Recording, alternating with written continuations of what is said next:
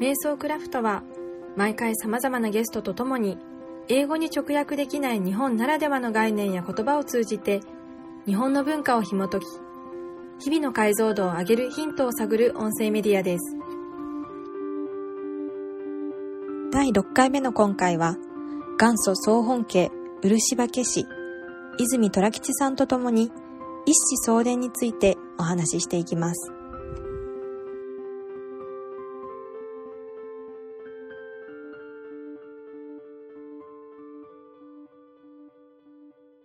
と、今日、トラさんとは、一子相伝という言葉について語りたいと思ってまして、はいはい、皆さん、こう、ね、あの、四字熟語として知ってる言葉ではありますけど、まあ、辞書的に言うと、一子というところが、まあ、技とか芸とか学問などの秘伝や奥義を自分の子、これは実の子でなくても代を継ぐ一人の子でもよい。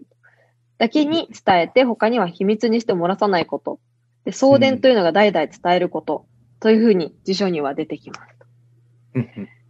で、結構その、なんか Google スカラーとかでも一子相伝とかって入れてみると、まあその一子相伝という言葉そのものを研究しているというよりは、例えばその日本の中小企業とか、テクノロジーとか、なんかそういう技術の伝承面で一子相伝にする、こう、あの、なぜそうすると良いのかみたいな、なんかそういうこう、こう一個のテーマとして、軸として研究してる論文とかは結構その単語では出てきました。ああ、そうなんですね。うん。で、あとな、去年かなあ、もうちょっと前かなあの、楽、楽、楽茶碗の展覧会があって、はい、茶碗の中の宇宙、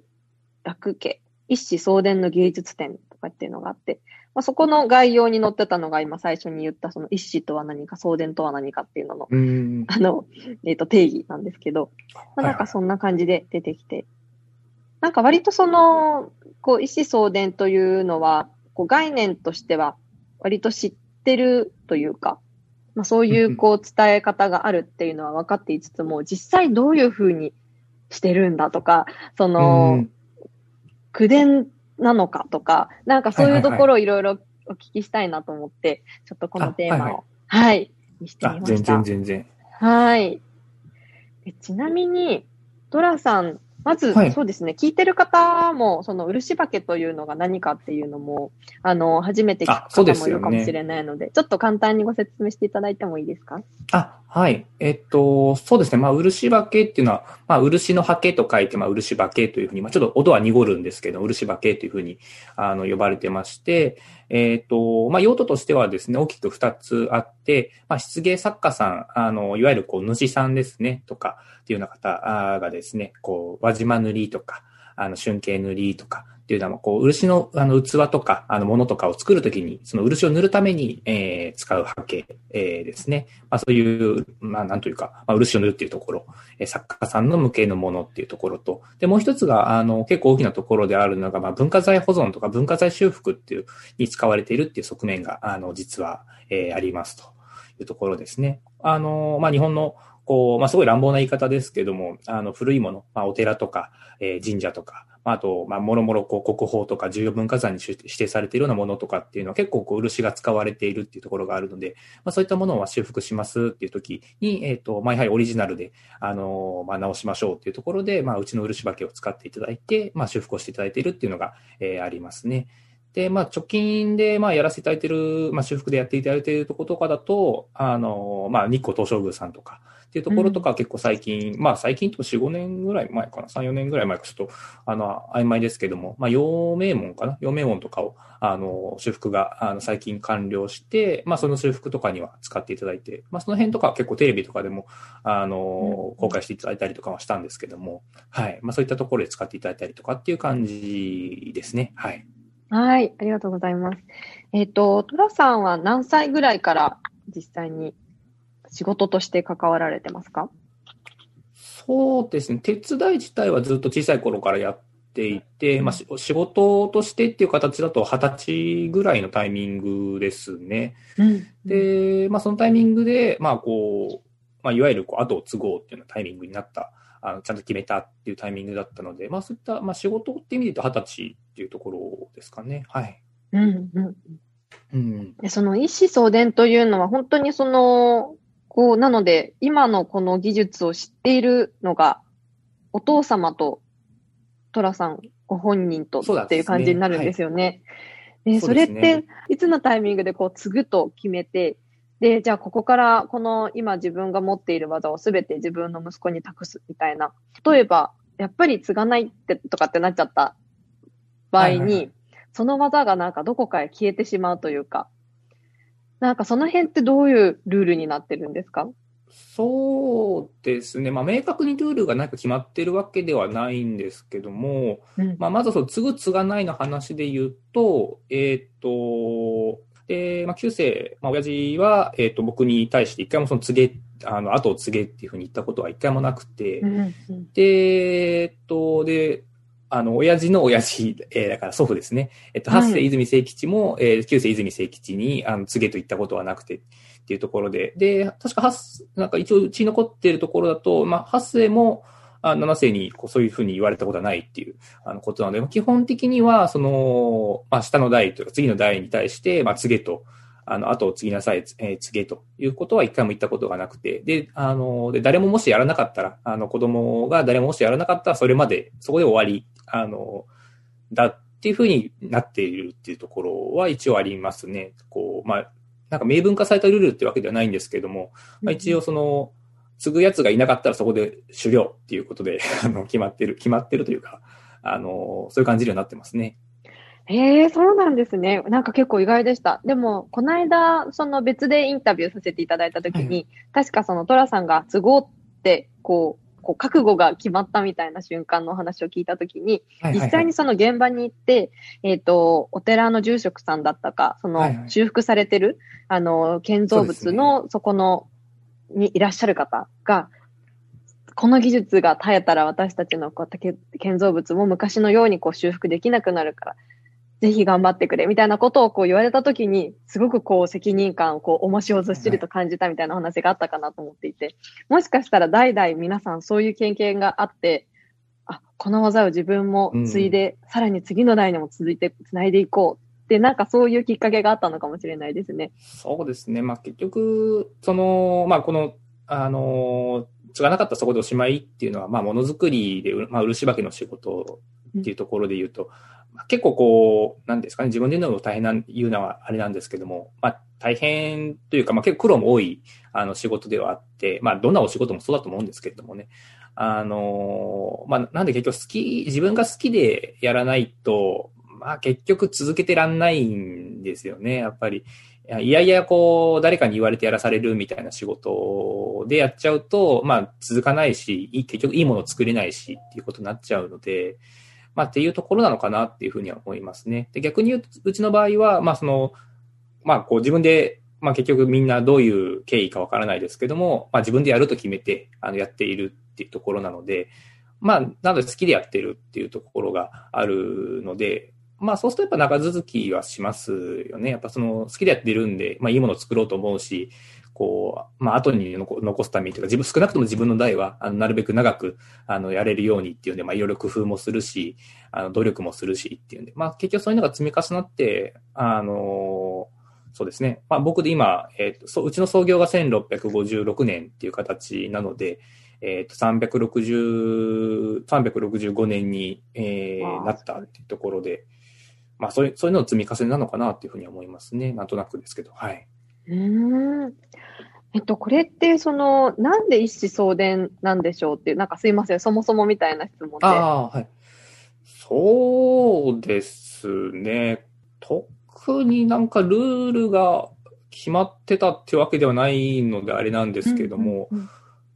あの、結局、まあでも、あれなんですよね。まあさっきの話に近い、今お話ししたところに近いんですけど、結構こう、漆化けの仕事って、まあ大変というか地味だったりだとか、あとその、まあ漆化けって、あの、先ほどちょっと説明が冒頭に漏れてしまったんですけど、あの、まあ漆を塗るためのものっていうところで、まあ、材料として、あの、人毛、人の髪の毛を使っていまして、で、まあ、やっぱ人の髪の毛って結構特殊な材料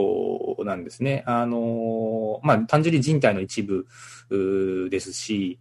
あの、まあ、世界中探してもおそらくその、まあ、僕がちょっと調べた感じだと、そんなにこう人毛を使った何か、こう道具とかあっていうものはそんなに存在しないみたいで、動物の毛とかは多いんですけどもね、あのまあ、かなり特殊な材料だっていうところで、まあ、そういったものをこう取り扱うあの仕事っていうところで言うと、まあ、なんですかね、普通、まあ、美容師さんとかだと、まあ、平気なんでしょうけど、まあ、今の世の中だと、まあや、なかなかやっぱ結構びっくりしますよね、最初の初めて。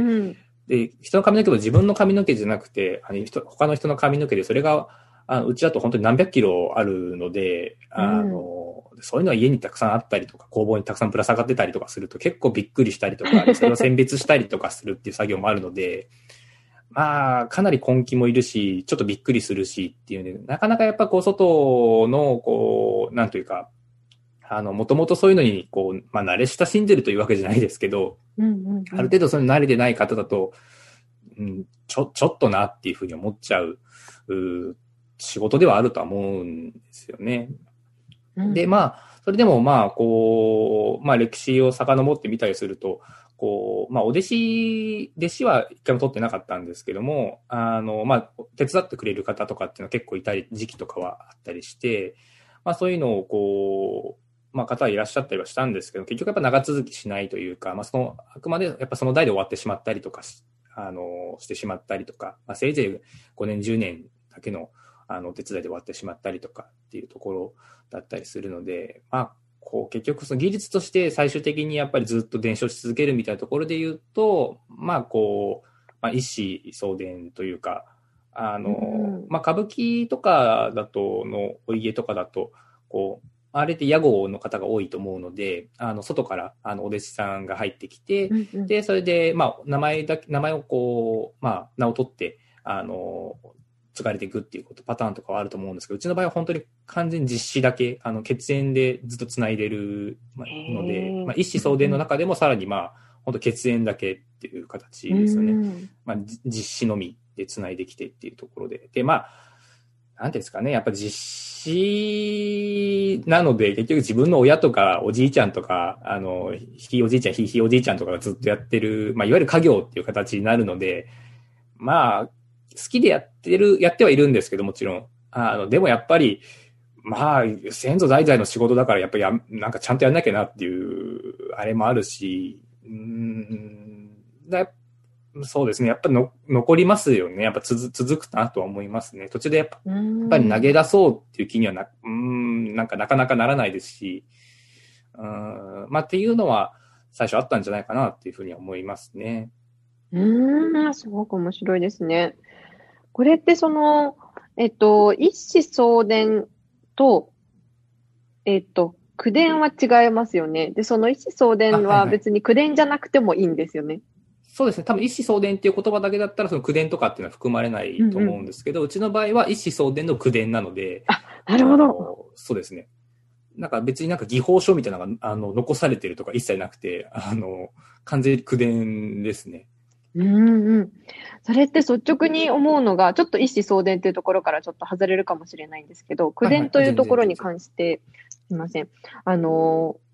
こう、代々同じそのマニュアルを読み上げてるわけじゃないじゃないですか。そうですね。で、そうするとその時々に、まあ、その人それぞれが、こう感じ、学び、身につけたものを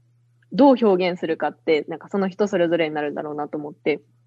それがきっとその時代にもよって言葉が変わっていったりとか、その人それぞれによって理解が違ったりとか、なんかそれによってこうアップデートされていくっていうことなんですけどね。それとも、やっと、ね。なんか例えば、えっ、ー、と、一中節の、あの、宮古一中先生のお話前伺ったときは、はいはい、一中節においては、とにかくそっくりそのまま先代のものをコピーして、なるべく同じように継ぐということが大事だと。それがその本質を継ぐということにもつながるんだっていうようなお話を伺ったことがあって。なんか、それもでもきっと、こう、伝統文化のそれぞれによっても違ったりするかもしれないし、うん、まあ同じ、その、例えば、お茶だったらお茶とかお花だったらお花の中でも、うん、こう、流派によって考え方が違ったりとかっていうのもあるんだろうなとは思うんですけど、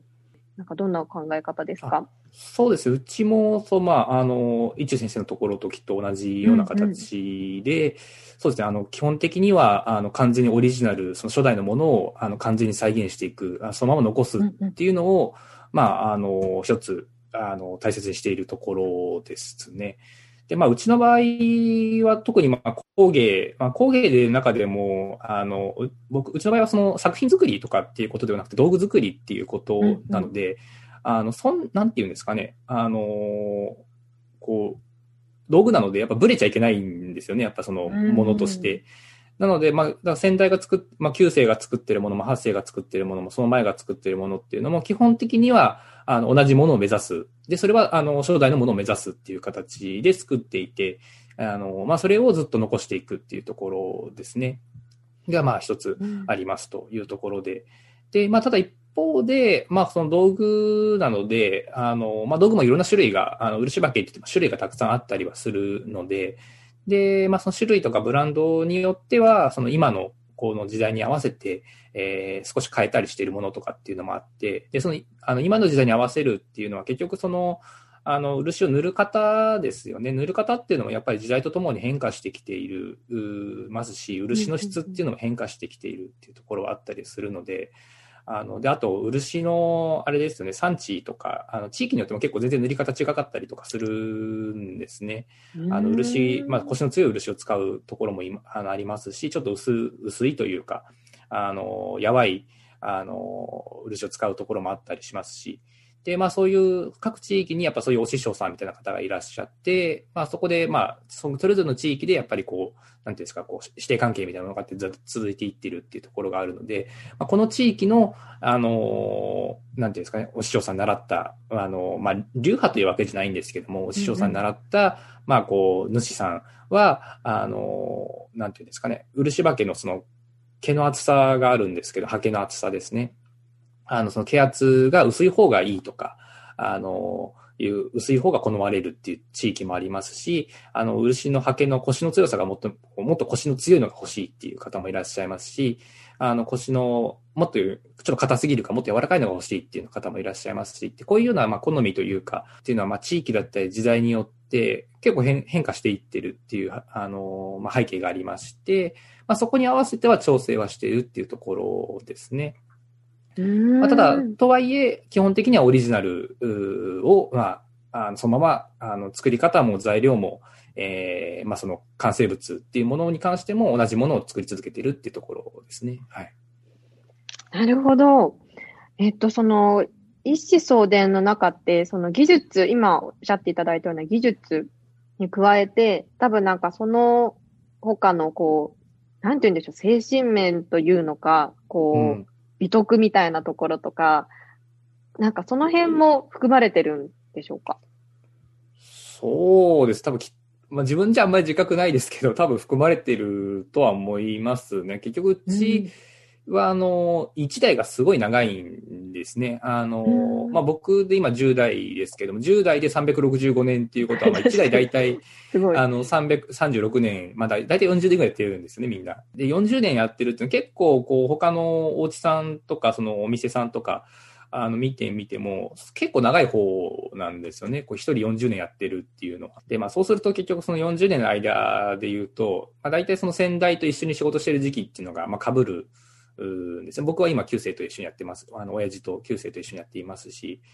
で、まあ、僕もなんか小さい頃からや手伝いしてるから、もうやっぱ20年以上ぐらいは一緒に親父とやってるっていう形になったりしてるので、うんうん、あので、まあ、あの、親父も、こう、発生と、あの結構長いこと一緒にやってましたし、まあ、なんですかね、やっぱ数十年一緒に、こう、本当同じ工房で、同じ職場で、あの、まあ、職場というか工房ですね、同じところでずっと仕事をしてるっていうと、しかも血縁関係のある親子なので、うん、まあ、多々影響を受けますよねって、やっぱこう同じ、あの、うん、まあだからそういった意味でも、こう、なんですかね、こう、まあそういう生活の中とか仕事の普段のこういう中で、やっぱりなんですかね、こう考え方だったりだとか、その漆化けっていうものに対する考え方とか、まあこう髪の毛、あの、ヒノキとか、まあ材料ですね、じゃ対する考え方だったりだとか、あの、まあそのその他の道具とかに対する考え方とか、まあいろんなもの、まあそれだけじゃなくて本当にもう、なんていうんですかね、まあ価値観、こう、価値観だとか人生観みたいなところも含めて、こう、まあ、かなり影響を受けるっていうところはあって、うん、あの、そうですね。まあ、結局、で、そういうのが自然と、まあ、意思相伝っていう形で繋がっていくのかなっていうふうには思いますね。こう、一緒に生活していく中で。うん、まあ、ね、ある種、だからこういう意思相伝の、なんていうんですかね、あの、まあ、意味というか、あの、のところとかで言うと、こう、まあもと、昔のこの徒弟制度みたいなところも住み込みでみたいなところってあった、よくあったと思うんですけど、結局これも、まあ、親方とか、あの、師匠さんと生活を共にする中で、まあ、こう考え方とかを一緒に学んでいくみたいなところも背景あったと思うんですけども、まあ、意思相伝はもう本当にそれのかなり強いバージョンというかものなので、血縁関係もある本当の親子で、まあ、仕事も同じ、生活も同じっていう、ずっとやっていくっていう、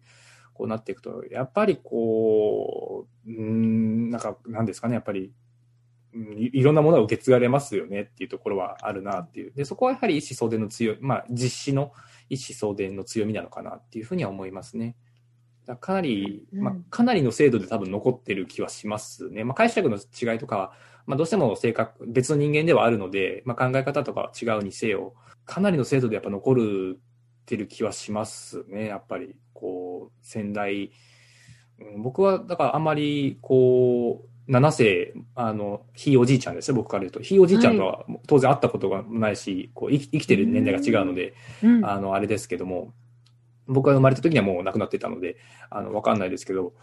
まあ、かなり7世のことは知ってるので、やっぱ、こう、親父とかじいちゃんとかから、こう、流れで聞いてっていうところがあるので、うんうん、で、どういうふうに仕事してて、どういうふうな考え方をしてた人なのかっていうところとか。で、あとはまあ、あの、漆化けについてのこう技法書みたいなのはもちろんないんですけども、まあ、それ以外の資料ですよね。例えば、あの、お客さんの帳簿とか、うんうん、日記とか、あと、なんかよくわかんない、あの、なんか、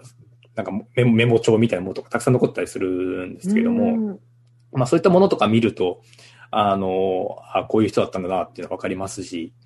うん、なんですかね。やっぱそういうのもこう、ついでいけるっていうのは、まあ、なんですかね。あの、隠すこともない、まあ、結局、子孫、あの、代々継がれていくものなので、別に隠すこともないですし、まあ、そのまま繋がっていくので、うん、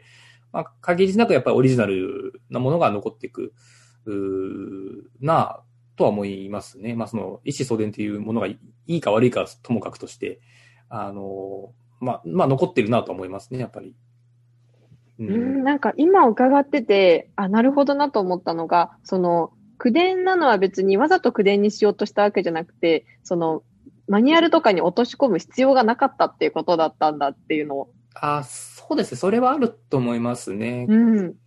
特にいらない、うちの場合はいらないなって気はしますね。まあこうやって生活共にしてるし、うんうん、ずっと見てるので、うん、っていうところで。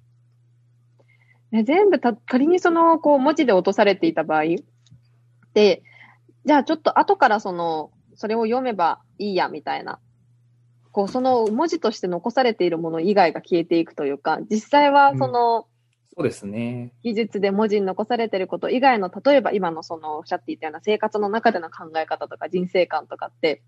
その中には残さないかもしれないけれども、一緒にいるとそれも一緒につないでいって、で、その、こう、感覚とか価値観っていうのが、実際にこう、道具作りをするときにも、何かこう、関連するものがあるのかもしれないし、多分なんかそういうこう見えないつながりみたいなのも多分意思相伝の中にあるんだろうなって今聞きながら感じてました。そうですね。なのでまあ、こう、まあ僕もあんまり自分で意思相伝っていうのをこう考えたことはなかったですけど、お話ししてて今思ったのは、うん、まあ単純にやっぱ技術っていうところは、あの、現伝、技術伝承っていうところはあるとは思うんですけども、やっぱその思想とか、うん、まあ、なんていうんですかね、価値観というか、こう考え方みたいなところとか、あみたいなところっていうのも含めて受け継ぐみたいなところっていうのは、まあ、意思相伝のある種、こう、まあ、定義というか、中身なのかなっていうふうに思いますし、で、あと、まあ、さっきのマニュアルの話で言うと、その、なんていうんですか、作り方自体はその漆化けって別に、こう、そんなに難しくないんですよね。こう実際、あのー、この漆化けのせあのー、こう製造工程というか、みたいなものとかっていうのは文化庁さんとかの、こう、まあ事業として、あの、毎年、ま、パンフレットであ残していっているんですけれども、うんうん、まあなので、こう、作り方自体はまあそんなにこう、難しいっていうわけではないんですけれども、結局その、あ、紙の材料で使って髪の毛とか、あの、ヒノキ、まあ、ヒノキ以外も、あの、一部、あの、ブランドによっては使ったりはしてるんですけども、ものって全部、やっぱ自然のものなので、あと漆も使えますけども、うん、自然のものなので、やっぱその時の、なんて、その材料、材料によって全然、あの、違いますし、あの、同じものって一つもないので、あの、木だったら、こう、目が、あの、木の目がどうだとか、節がどうだとか、うん、あの、木肌がどうだとか、あの、乾燥具合がどうだとか、その日の気温とか湿度とかっていうのも関係してきますし、で、そういうのを全部、じゃあ髪、この髪の毛とこの木とこの漆を混ぜた時どうなるのかとかっていう時とかで、やっぱ全部違うので、まあ一つ一つやっぱり見極めてやっていかなきゃいけないとかっていうのがあるので、まあそういう見極めみたいなところですよね。まあこの時はこれくらいの漆使って、まあこういう感じで髪の毛まとめて、えー、まあこういう感じでくっつけて、これぐらい、これぐらいで削んないととか、あこれだとちょっと熱いからもっと体の歯出して削んないとなとか、なんかそういう、なんていうんですか、感覚になっちゃうんですよね。やっぱマニュアルに落とし込めないなと思いますよ。僕が今じゃあ、いざこれをちゃんとマニュアルに落とし込もうとしても、うん、まあ、これはちょっと落とし込めないなって気はしますね。まあ本当に表層の部分だけだったら、まあ、どうにでもなるとは思うんですけど、結局じゃあそこから、なんていうんですか、まあ、実務としてっていうのも変な話ですけど、こうやるレベルでやろうとすると、うんうん、これはちょっとマニュアルには文字にはできないなっていう気がしますね。あまりにも複雑すぎるというか、こう、いう気はするので、うん、やっぱそういうところっていうのは結局、やっぱり一緒に生活を共にする中でというか、こうまあ、本当に一緒に仕事しながら、こう、感覚を合わせるというか、みたいなところはいるのかなと思うので、うん、まあそうですね。今はちょっと、今、ふわっと勝手に感覚を合わせるっていう言葉が出ましたけど、あなんかこの感覚を合わせるみたいな作業を、が、もしかしたらこの意思相伝っていうのは一番大事なところなのかもしれないなって気はしますね。こう、まあ、意思相伝実施でやっていって、まあ、ずっと一緒に仕事して、一緒に生活していく中で、で、こう、感覚を先代とか、こう、と合わせていく。で、それをずっと繋げていくと、結局初代と感覚が合ってるっていうところに繋がってくるのかなっていうふうに思いますので、まあ、そういうところがもしかしたらいるのかもなっていうふうには今、ちょっと話してて思いましたね。うん。なるほど。なんか今、その、まあ、前の前職の時とかにも、結構その、中小企業での技術をいかにこう、伝え、後継者に伝えていくのかっていう、はい、その伝統文化以外の分野ですけど、まあそういうところでもやっぱりその、40年とか50年とか同じ職場にいる方がいて、で、その方がずっとその仕事をしていて、でそうするとなんかその人の感覚だったり、うん、その方と、こう、クライアント先との関係性とか、なんかこう、代々続いてる関係性みたいなところとか、うん、なんかそういうのって、こう、マニュアルに落とせないから、こう、なかなか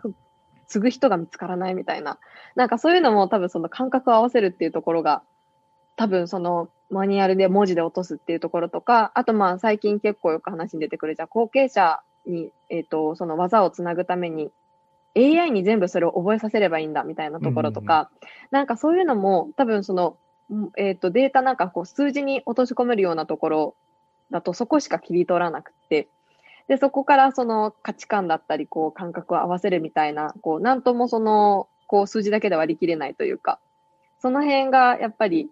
こう人、生身の人で繋いでいくからこそっていうところはあるんだろうなって今思ってました。そうですね。まあ僕はまあ割とこう AI とか VR とかっていうところをまあ好きですし、実際仕事としてもある程度やってたりはするので、まあ結構そういう、あの、まあそういった技術、新しい技術を使って、まあこう技能伝承していくみたいなところとかっていうのは結構まあ割と肯定派ではあるんです、うんうん、ですけども、こう、ただあれな、あの、最終的に僕できると思うんですね。最終的には。あの、完全にあのコピー、クローンをこう、残していくみたいなことは可能ではあると思うんですけども、そのためにはこう、あまりにもこう、パラメーターが多すぎるというか、波形一つ作るっていう時でも、まあ、体の動きくらいだったら、まあ、まあ、今でもすでにもう十分、あの、そこそこの精度で、あの、こうモーションキャプチャーをしっかりして、うん、まあ、動きを再現、バーチャルで再現するみたいなことが可能だったりはしますけども、こう、あまりにも本当にこう、指先の動きとか、その、角角度とかで、その時の木の状態とか、毛の状態とか、漆の状態、気温、湿度、えー、カンナの状態、カンナの台の状態で、えー、だとか、こう、いろんなのがもう関わってきて、それで、それが毎回全部、こう、毎回毎回違うので最適化しなきゃいけないみたいなとこになってくると、あまりにも複雑すぎて、まあ、それを実現するのには、まあ、可能ではあるんでしょうけど、こう、あものすごい膨大なコストがかかってしまうみたいなあのところなのかなとは思うので、そうですね。なんかそういうところで、やっぱそういうのをこう、日々、まあ、僕も仕事しながらやって、このまあ新しい技術の仕事と、まあ、伝統うんあの工芸の仕事しながら思うのは、やっぱ人間の体は本当にすごいなっていうところなんですよね。やっぱこう人間の目とか手っていうのは本当にすごい精度でできていて、で、それがやっぱり、うん、いや、すごいなと思いますね、本当になんか、これしか出てこないんですけども。あーやっぱこれ、だからやっぱりつない、うん、なんというか、まあ、つないでいきたいなというふうに思いますね、やっぱり。うん。うんうんうんちなみになんか、その、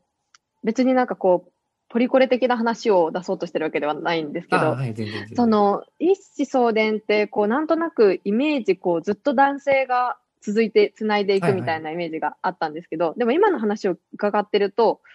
もしかして、その、本当にこう、先代のそっくりそのままというか、をしていたときに、こう、こう自然な流れで、同性で繋いでいくことになったみたいなことなのかもしれないなとかも思っていたり、まあ、たまたまその息子さんが代々いらっしゃはいはったっていうことなのか、なんかその辺って何何かそうですね。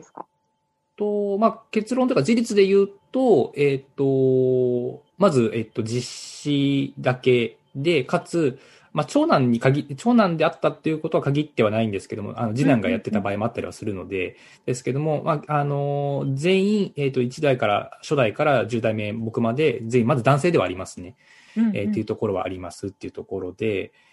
で、そうですね。まあ、こう、まあ、と、まあ、今の時代は、こう、だいぶ時代が変化してきて、あの、あれですけども、まあ、少なくとも、こう、まあ、ち9世、8世ぐらいの時代は、まあ、やはり、こう、なんていうか、家業というか、このうん家の家督みたいなところも含まれてくるので、まあ、そういったところに関しては、やっぱり、まあ、こう、まあ、なんていうか、こう、まあ、時代背景も含めて、あの、しょうがないんですと思うんですけども、男性が継ぐみたいなところがまずありましたとうんまあ、そこは時代の背景としてっていうところですけども、うんあっうんうんて、っていうところで、で、あと、まあ、こう、仕事をする中で思うのは、こう、なんですかね。あの、やっぱり結局初代が男性だったっていうのがあって、こう、うん。初代泉杉男性だったっていうのがあって、結局その動きというか、その、まあ、骨格とかですよね、多分。僕はあまり詳しくないんでわかんないんですけど、うん。やっぱりこう、男、なん、なんですか、多分最適、女性の方に最適化することもできるとは思うんですけども、結局初代が男性だったせいというか、こともあって、こう、漆化け作りの工程とか製法というか、そのいろんなもの、関わる物事すべてっていうのが、やっぱりこう、なんていうんですかね、こう、男性の動きというか、そうこ骨格的な意味でですね、あの、骨格とか動きとかっていうのが非常に男性的な、あの、ものにはなってるっていうのはありますね、やっぱり。うん。あの、なんか踊りとかでもなんかそういうのがあるっていうのを聞いたことはあるんですけども、やっぱりどうしても血縁でつなぐと、結局その、まあ単純に遺伝子レベルで同じなので、ある程度、その、そんなになんか骨格とか体格っていうのが離れた人が生まれづらいので、あの、動きを再現しやすいみたいなことは、あの、あると。で、やっぱ外からお弟子さんが入ってくると、まあ別にそれがいい悪いとかではなくて、あの、やっぱり苦労することは多いらしくてですね、やっぱその、うん。この、なんていうんですかね、その踊りとかの元の人の、こう、ものを再現しようとかっていうなると、やっぱりその体が違うので、あの、なんていうんですかね、動きづらいというか、まあ、苦労すすることがあるということはあるらしくて、うんうん。まあ確かにそれはそうだなっていうふうには思ったので、うちは結構、確か体格、体格というか顔が異常に似てるっていうのはありますね。それ影響はしてるのかわかんないですけど、あの、7、8、9、10、本当に顔が似てるんですよね。えー、そうなんね。みんなに言われるんですけど。で、7より前は、7世より前はもう、まず写真っていうものが日本に存在しない時代なので、うまあ肖像画とかになっちゃうんですけど、肖像画見てもこれ完全にしうちの先祖だわっていう顔してるので、まだ多分相当似てると思うんですよね、多分ずっと。きっとそれだけ顔が似ていたら、きっと体型とかその手とか手の形とか筋肉のつき方とかも似てるでしょうね。多分かなり近いとは思うんですよ。体型も似てるので、うん。少なくとも、あの、9、8、9、10は似てるので、へえ。そうですね。やっぱそういうのはあるのかなっていうふうに思いますね。で、あと結局道具とかも、あの、僕使っている道具とかも、あの、9世とか8世が使ってた道具とかっていうのを使、あの、継承というか、あの、つないでつなが、使ってるものも一部あったりするんですけども、まあ、カンナとかですね。で、結局カンナって手でこう握るので、やっぱ手の大きさとかっていうのもやっぱり影響してきたりとか、手の筋力量とかもあの関わってくるので、で、やっぱ年を取ってくると筋力弱まってくるので、あんまり大きいカンナ、幅の広いカンナって握りづらくなってきて、まあ、だんだん幅の狭いカンナになってきたりとかするんですけども、うん、まあそういうところとかも含めてやっぱり、なんですかね、うん、近いところはあるのかなっていう気はしますね。であと、うちはあと、まあ、漆にかぶれないっていうのがあるので、代々みんな。まあ、ここは結構、まあ、漆屋さんとかで3代、4代続いてらっしゃるところとかだと、まあ、やっぱりかぶれないらしいんですけども、まあ、そうですね。まあ、そういう特徴とかっていうのも、まあ、ある種あるのかなっていう気はしますね。なんか、その体、その、単純に事実として、あの、体に、こう、なんですかね、体の特性が、あの、つなぐ、つながるっていうところは一つあるのかなっていう気はしますね。うん。いや、納得です。うん。今、私もお話聞いててそういうことなのかなと思ってたので。はい。そうですね。聞けてよかったです。その、最初の方で、えっ、ー、と、まあ、継ぐ人がいなくなったらそこまでみたいなお話があったかなと思って。はいはい、で、それとプラスして、その、デジタルのテクノロジーによって、こう、代替できる未来はあるかもしれないっていうところ、うん、まあ、技術的には可能だろうと。ただそれがコスト的、パフォーマンス的によくあまり良くないので、そ、ね、まあ、それが今実現されていないと。まあ、そんな話が今まであったかなと思ってるんですけど、トラさんご自身は今後もそのずっと一子相伝が続いていってほしいと思いますか？うん、ここは結構難しいところで僕も悩んでて、まだ答えが出てないところっていうのが正直な、あのところですね。で、まあ、意思相伝っていうところはいろいろこう、なんですかね、考え方あるかなとは思うんですけども、まあ、まず、あの、単純に、まあ、ビジネス的な観点で言うと、これメリット、デメリットあるなと思ってて、まずメリットからすると、まあ、あの、まあ、なんですか、一つ価値ではあるとは思うんですね。やっぱり意思相伝っていう、こう、あの、まあ、ずっと、あの、初代からずっと本当に、あの、まあ、実施だけで血縁で、あの、口伝で繋いできました。で、それで360年、400年続いてきました。っていうのは、まあ、まあ、希少性という意味で言うと、まあ、かなり、あの、あるのかなっていうので、まあ、そういった意味で言うと、まあ、なんていうんですかね、こう、すごいビジネス的な話になっちゃって恐縮ですけど、あの、いえいえ。まあ、付加価値つけやすい、とは思うんですね。まあ、ちょっとバランスうまく、こう、時代とのバランスを取っていく必要はあるとは思うんですけど、まあ一つ、まあ、あの、価値として作れるところはあるのかなと思いますし、まあ実際うちとしてもですね、やっぱ初代のものをずっと、可能な限りオリジナルで残してますと。あの、いうところで言うと、そこはうちとしても大事にしているところなので、あの、ビジネス云々除いても、まあ、なるべくあの、初代のものを精度高く残すっていうのは、まあ、ミッションとしてあるので、まあ、そういった意味でも、まあ、あの、選択肢としてというか、取る手段としてはありだなっていうふうに考えてますし、まあ、ただ、デメリットとしてまああるのは、まあ、非常にリスク、リスキーですよねっていう、こう、リスクマネジメントの観点からしたら頭おかしいレベルだと思ってはいるので、今だと、本当にまさにそうで、あの、僕、今その技術持ってるのって僕と親父しか今、健常いないっていう状態なので、まあ、変なし、こう、なんか、例えば、あの、事故に遭ってしまったとかっていうことって、まあ、あの、ない話ではないとは思うので、まあ、そういったことが起きてしまうと、まあ、その瞬間に技術が途絶えてしまう、うっていうことになってしまうので、まあ、リスクですよねっていうところではあるので、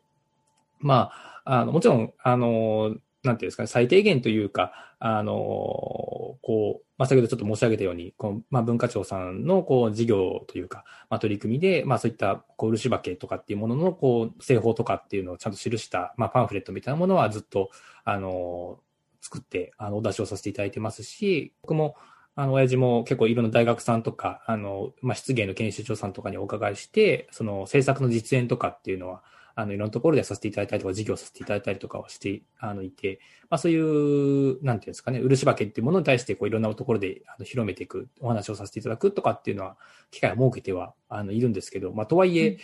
この、まあ、リスクであることは変わりないっていうところがあるので、このやっぱり、なんですかね、まあ、リスキーなところと、こう、まあ、希少性とか、その、可能な限りオリジナル、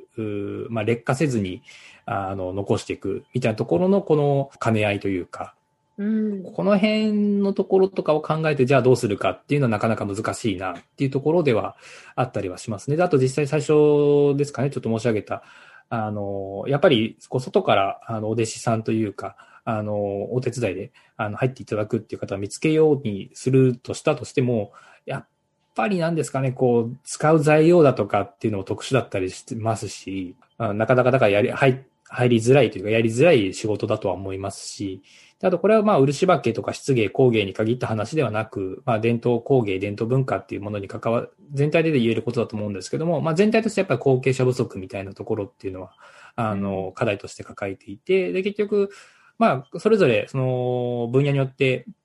専門分野って、その、細かい理由っていうのは違うとは思うんですけども、まあ、個人的に一番考えている大きな理由っていうのは、やっぱりその、なかなかこう、まあ、お金っていうところで、あの、その、外から入ってきたお弟子さんみたいな方とかっていうのが、とか、その、